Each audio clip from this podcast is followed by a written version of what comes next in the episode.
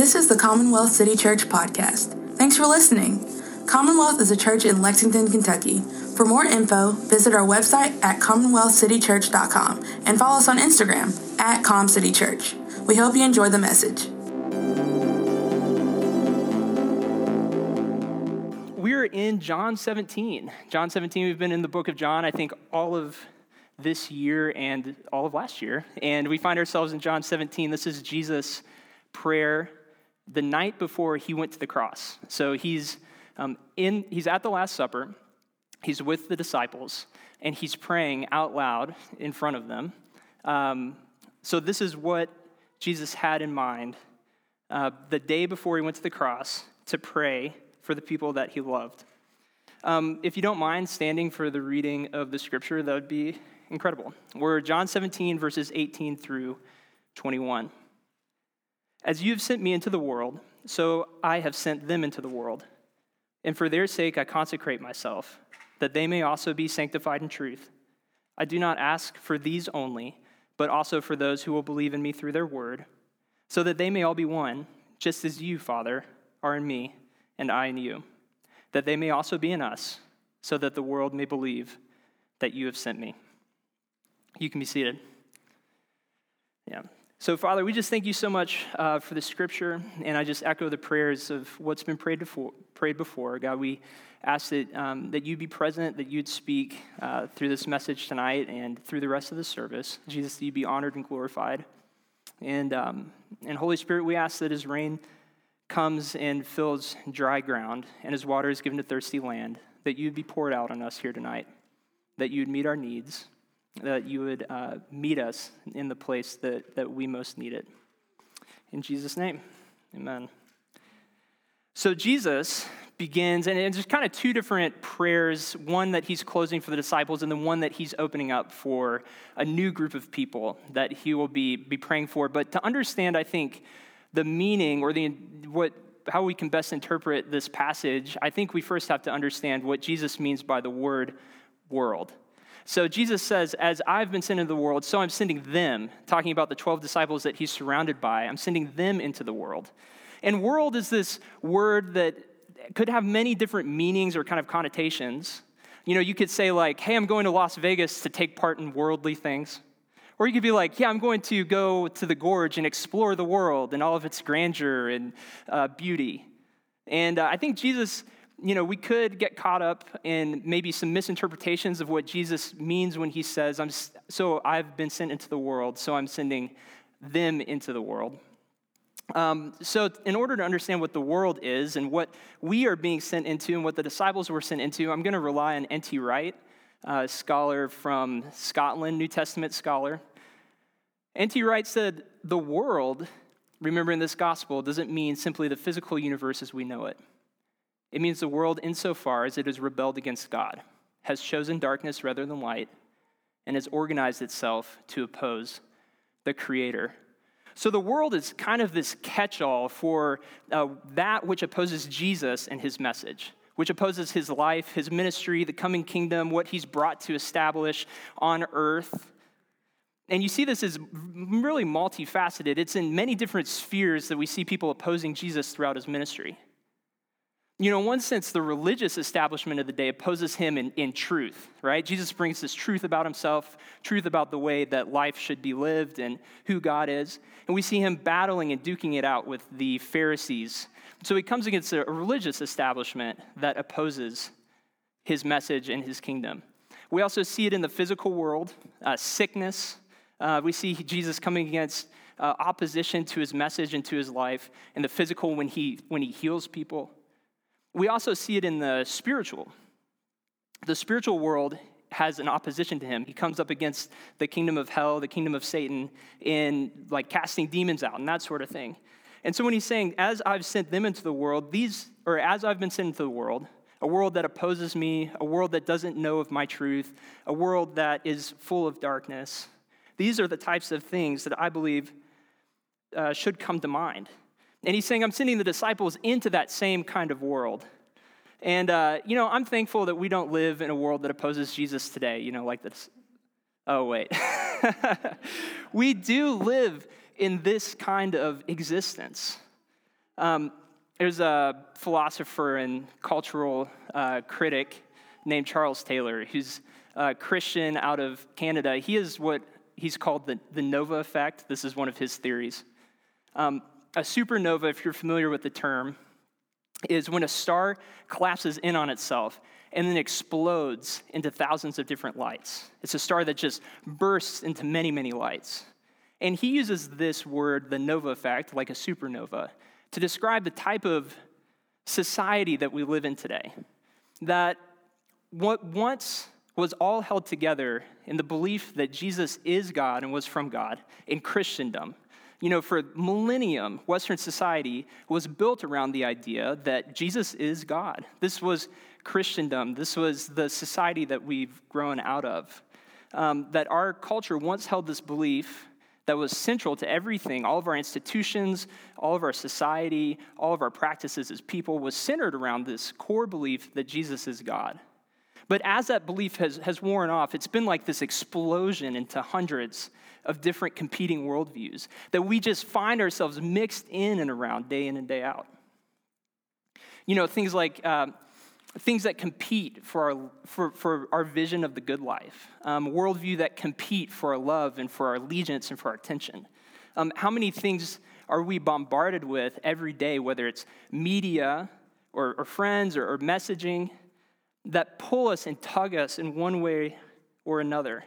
And you know, it's not that these worldview or beliefs um, necessarily are, are just opposed to God but they're opposed to each other. We live in a world of division that can't decide, we live in a society that can't really decide what its core truth is. And so we see these ideologies just duking it out. And the ways that they duke it out don't really look like Jesus. It looks like power struggle, uh, manipulation, attempts to control, to subdue other groups or ideologies. You know, we, we see it in other religious systems. We see it in definitely our political system right now. Just like the language and the vitriol and the anger and, and, and that sort of thing. It's hard not to get caught up in that kind of worldview or cultural societal struggle or battle. And we live just as Jesus sent his disciples into a world that was opposed to the message of Jesus. So we exist in this kind of battle of com- competing worldview and ideologies that doesn't really know the love, the truth, or the lifestyle of Jesus. So we look into verse 19 after he says, I'm going to send them into the world, or I have sent them into the world. He says, I don't ask, oh, sorry. He says, and for their sake I consecrate myself, that they may be also sanctified in truth. And this word consecrate is, uh, in the Greek, it's agiazo. He's saying, for their sake, I consecrate myself. I, I'm, I sanctify myself. I set myself apart. This is kind of a, a holiness. Jesus is, is saying, like, they're going into the world, so I am making it possible that they don't look like the world, so that they don't live like the world. It's all this, this same word that shows up twice in this verse, consecrate and sanctified, is from the same Greek word, and it also means to be set apart, to be made holy. And of course, Jesus says this the day before he goes to the cross with, I'm guessing, the cross in mind, the ultimate sign of consecration, the ultimate sign of who Jesus is and the way that life should be lived. In just 24 hours, the disciples will see Jesus uh, hang from the cross and forgive out of selfless love the people who hung him there. And so he's sending the disciples into the world as he went, set apart as he was set apart. And uh, there's this core sort of spiritual truth that exists in this passage, and it's this it's that our actions spring from our belief. The disciples are going to be sanctified in the truth that Jesus is God and that he is from God.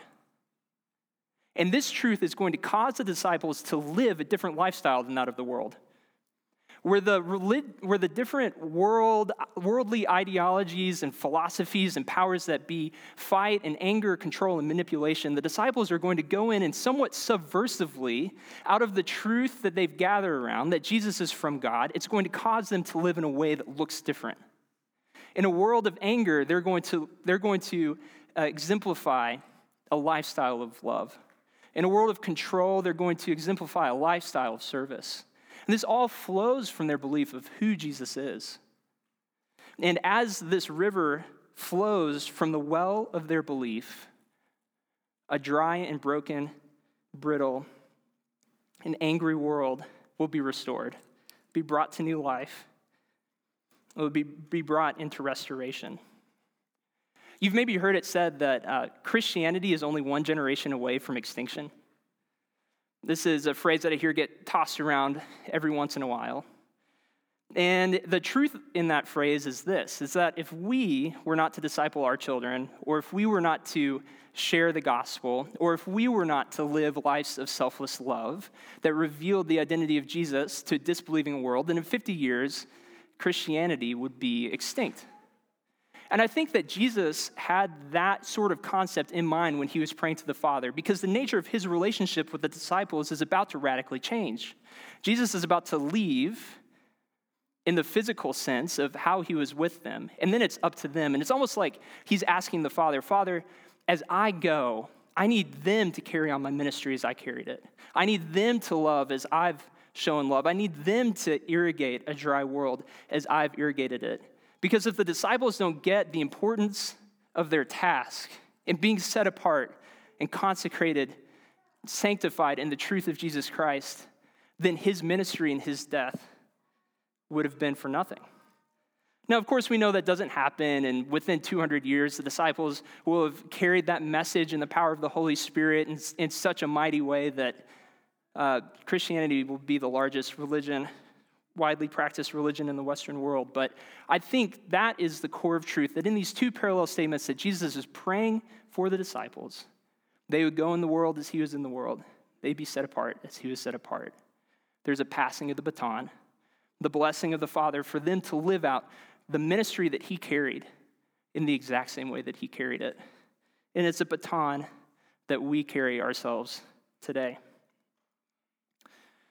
So Jesus wraps up his prayer for the 12 disciples in those last two phrases they'd be sent to the world and that they'd be set apart. And then he changes his focus. He turns, he makes a turn and begins praying for a new group of people. Verse 20 says, I do not ask only for these, but also for those who will believe in me through their word. Also for those who believe in me through their word. Jesus is talking about us. I love what Kurt, Kurt and I met this week to talk about the passage, and Kurt, in his you know typical Kurt way, uh, put it better than I could have ever phrased it. He said, "This is the point in the Bible. This is the point where you and I become Bible characters. You know, when we step into the Bible, we know that Jesus was praying specifically for us. We're the ones who have believed in the disciples' message, in the word that they shared with the world about Jesus. So." It is I think, important for us to really kind of take this to heart. Because as Jesus changes his focus, changes his trajectory of his prayer, what was it that was so important to God for our lives that he was praying specifically for us, having us in mind, the day before he went to the cross? That the prayers that he offered to the Father for you and for me were so important that in his last day of living that he offered them to God you and I become Bible characters right in this moment. Verse 21 shows us exactly what it is that Jesus had on his heart and on his mind for each of us the day before he died.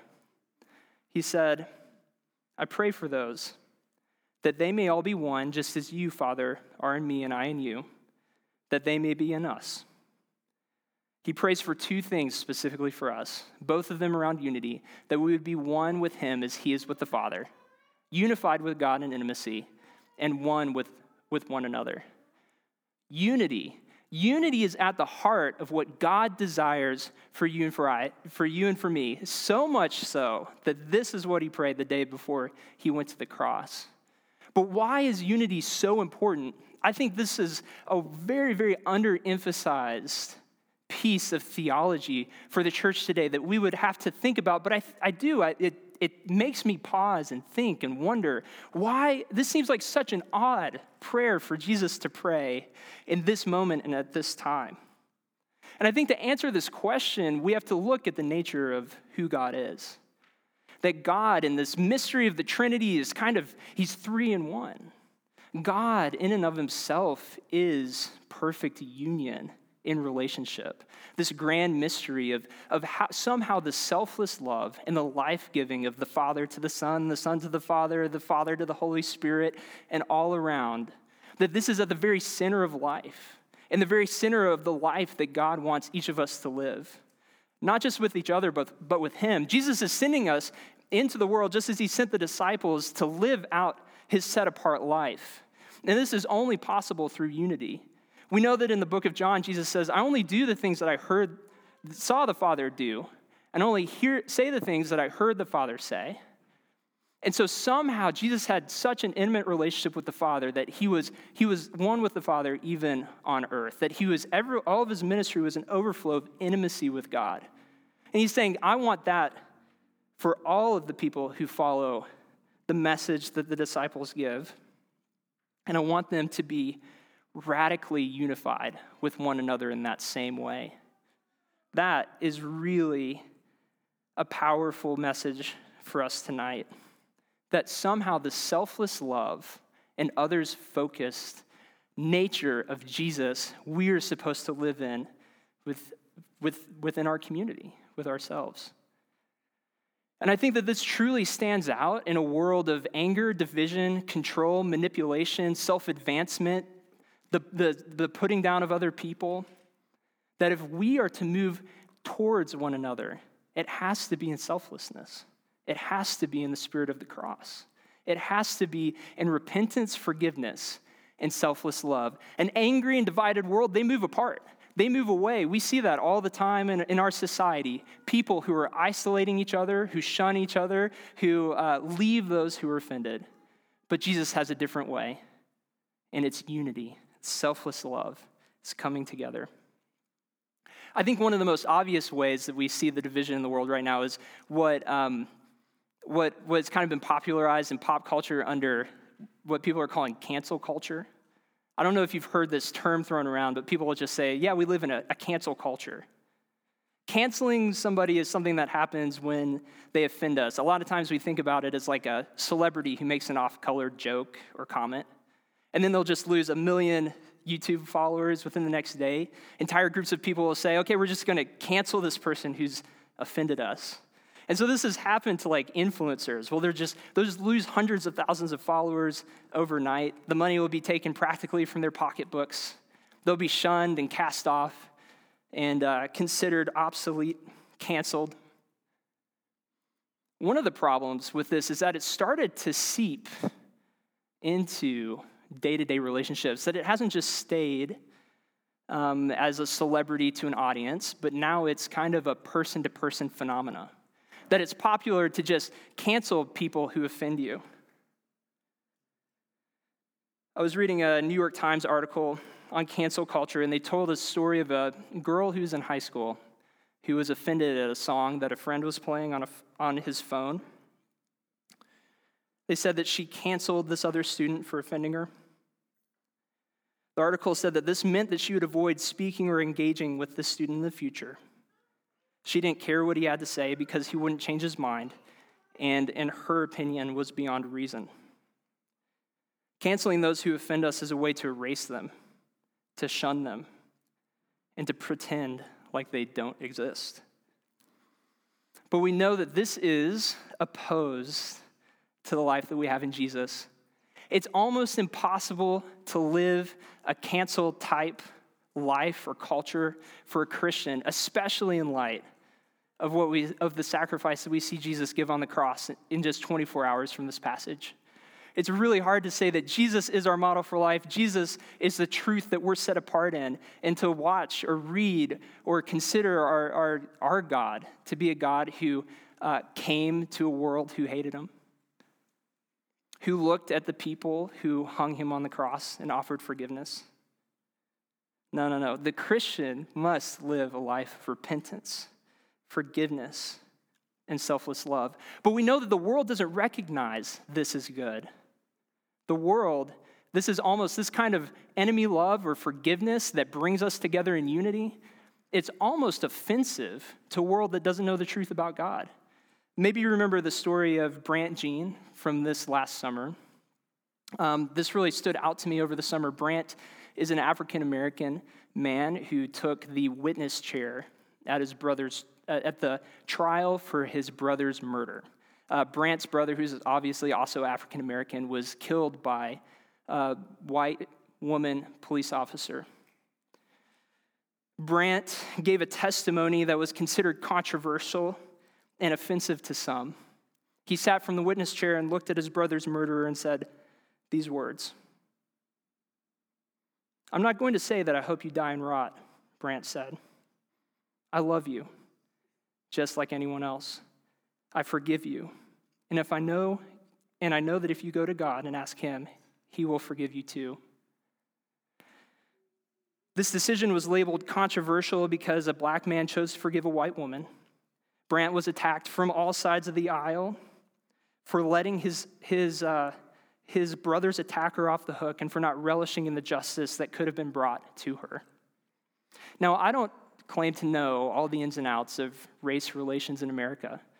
And I definitely don't claim to know what it would be like to be an African American man uh, in, in America today, let alone one who had his brother taken by a white police officer.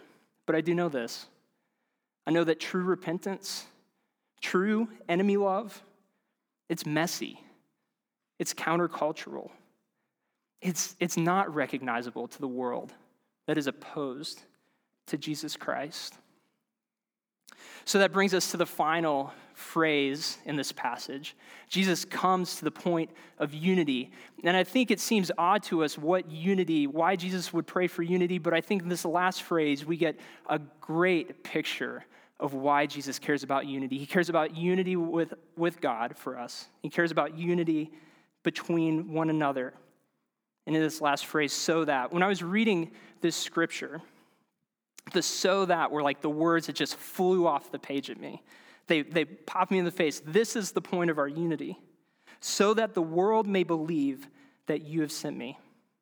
The result of our unity is mission.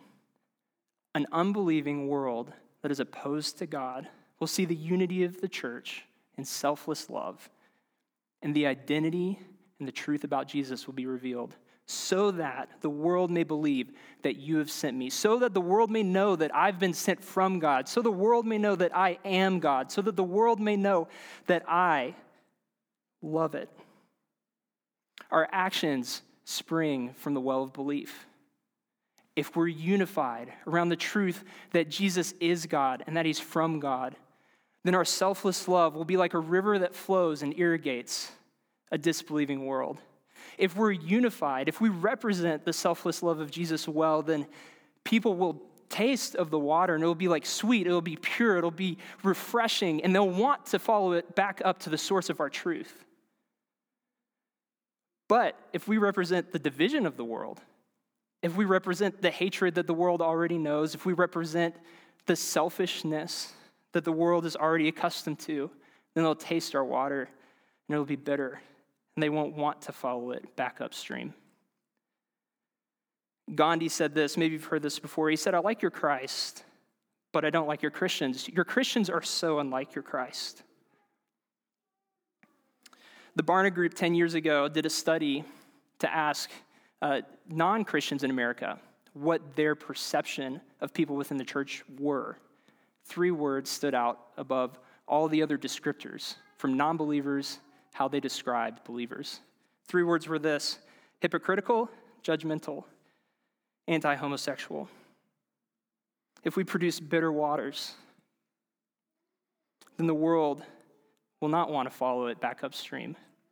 And the true identity of Jesus will be hidden.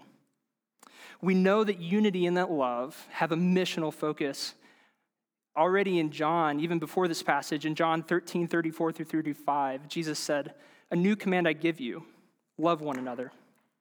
As I have loved you, so you must love one another. By this, you will, the world will know that you are my disciples, if you love one another.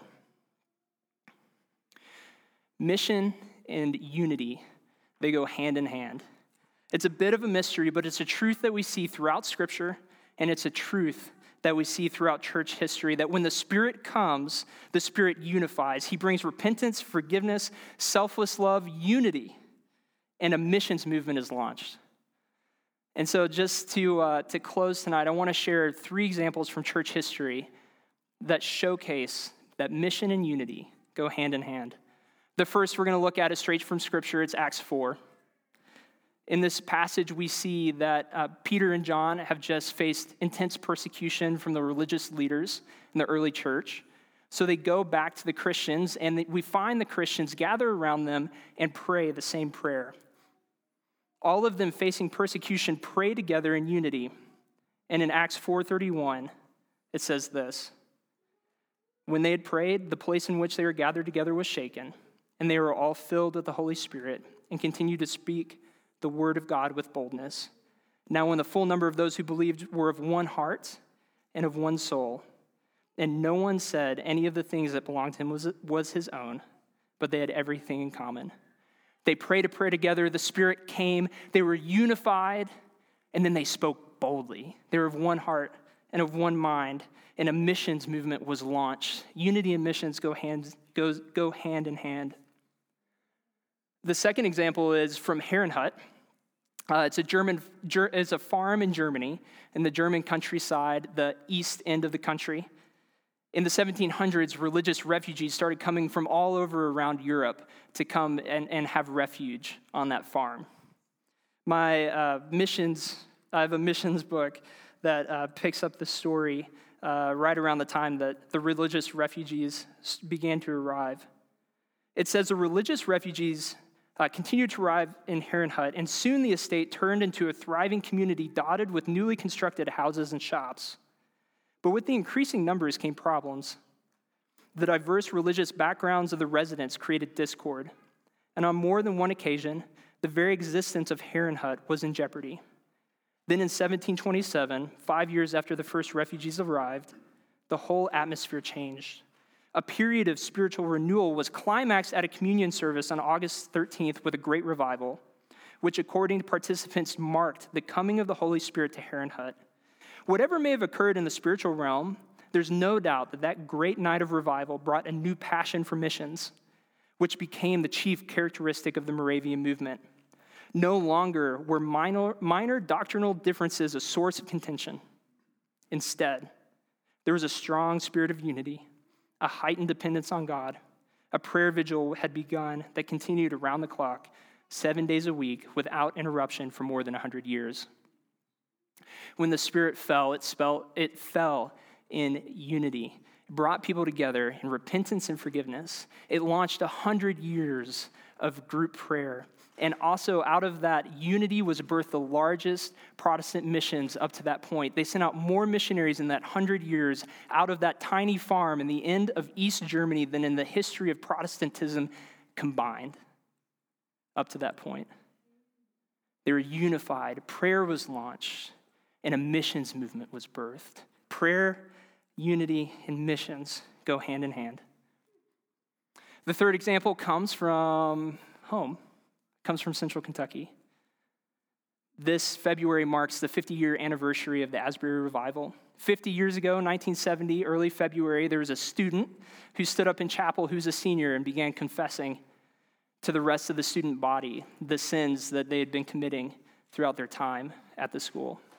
Confessed that they hadn't followed God with everything, that they had kept God at arm's distance. Without invitation, other students just started streaming forward. Nobody asked, nobody invited, they just started going. Soon the altar was filled with students who were weeping and confessing to one another. The people who were there that day, early February 1970, said the Holy Spirit fell in a manifest presence. It was like a blanket of God had descended on that group.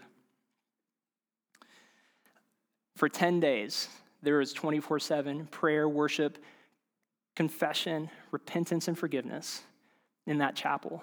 People didn't leave for 10 days straight. They canceled classes and began sending students all across the country to share what was going on. Students went as far as Los Angeles and Dallas, all across the Midwest and the Southeast. They said there were two weeks of, of tent meetings that spontaneously erupted in Dallas as a result of the testimonies that were being shared. People across the country started to come to faith because of what had happened that morning at that chapel. A lot of us, if we've grown up in this area, would know people that came to faith through the Asbury Revival. I know a 30, 40 year campus pastors here at this university that uh, students came and shared with them, and that's how they first entered into relationship with God. Unity and missions, they go hand in hand. So that the world may know who Jesus is. This is the outworking of our unity. So I'll leave us with this question to close. If people were to taste of your spiritual water, what would they taste? I know if if we're a divided group, if we're a group that gossips, if we're a group that sits uh, week in and week out with contempt for one another, if we're a group that, uh, that is okay just shunning the people who offend us in our community, if we're critical of each other, if we're critical of our pastors, if we don't exemplify selfless love, then the waters that flow out of this place will be bitter waters in the eyes of our community, of the people who need to know Jesus, will continue to be veiled. But if we're a group who is unified in repentance, forgiveness, the selfless love of Jesus, if we're a group who can give to each other in selfless love, give of our time, of our money, of our energy, our efforts, our resources, if we're people who can band together and model the life of Jesus, the unity of Jesus, who can house the Spirit of Jesus, then the water that flows out of this place will be pure. It will be sweet. It'll be refreshing to a world opposed to God, a world that's bitter, that's broken, that's dry, that needs streams of living water. If we come together around the truth of Jesus Christ and are unified in our love for one another and our love for God, then the truth that Jesus is God that he's from God will be revealed to a dying and broken world.